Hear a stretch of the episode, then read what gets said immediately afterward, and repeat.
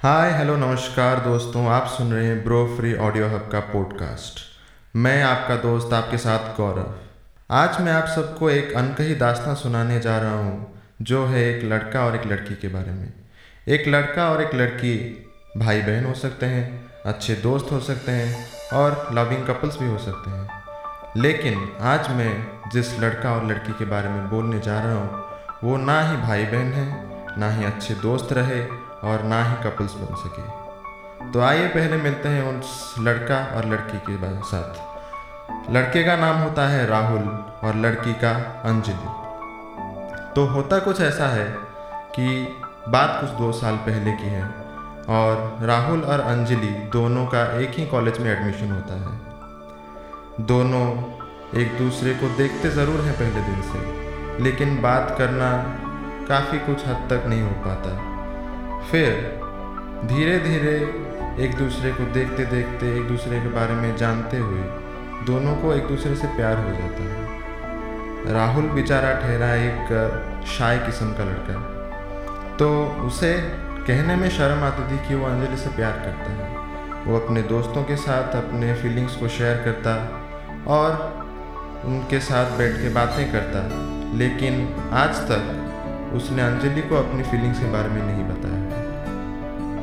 फिर ऐसे दिन गुजरते गए।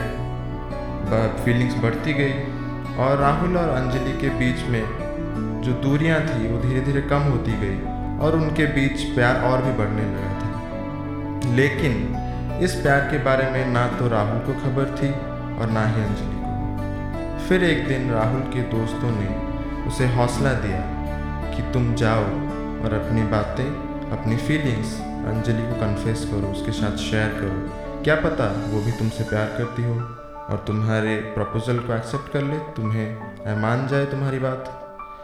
तो हुआ कुछ इस तरह कि उस रात राहुल ने हिम्मत करके आखिरकार अंजलि को अपनी फीलिंग्स के बारे में बता ही दिया। लेकिन अब क्या अंजलि उसके फीलिंग्स को एक्सेप्ट करेती और क्या उनका प्यार आगे बढ़ता? तो अंजलि ने किया कुछ इस तरह कि उसने राहुल से कुछ समय की मोहलत मांगी, ताकि वो अपना फैसला उसे सुना सके। हाँ मन ही मन वो राहुल को प्यार ज़रूर करती थी, लेकिन ऐसे सीधा बोलने से वो डरती थी। वो चाहती थी कि उनका प्यार मज़बूत बने और बहुत दिनों तक चले। तो इसी तरह फिर दिन बीतते गए। राहुल और अंजलि अच्छे दोस्त बनकर रहे। लेकिन आज तक अंजलि ने राहुल के प्यार को एक्सेप्ट नहीं किया था। फिर एक दिन ऐसा आया, अंजलि बहुत खुश थी। उसके दोस्त का बर्थडे था तो उसने कुछ किया इस तरह कि राहुल को उसने मैसेज किया। फिर राहुल ने कहा, क्या बात है, आज बहुत खुश हो? अंजलि ने कहा हाँ आज मेरे दोस्त का बर्थडे था। सेलिब्रेशन किया हमने, बहुत मस्ती की। आज मन बहुत हल्का लग रहा है, बहुत दिनों के बाद। तो राहुल ने हिम्मत करके पूछा कि अच्छा तो चलो बताओ अब तुम्हारे लिए, मेरे मन, मेरे लिए, तुम्हारे मन में कुछ फीलिंग्स है? तो अंजलि ने कहा, इतनी भी जल्दी क्या है तुम्हें? थोड़ी देर रुको, मेरे लिए इतना भी नहीं कर सकते?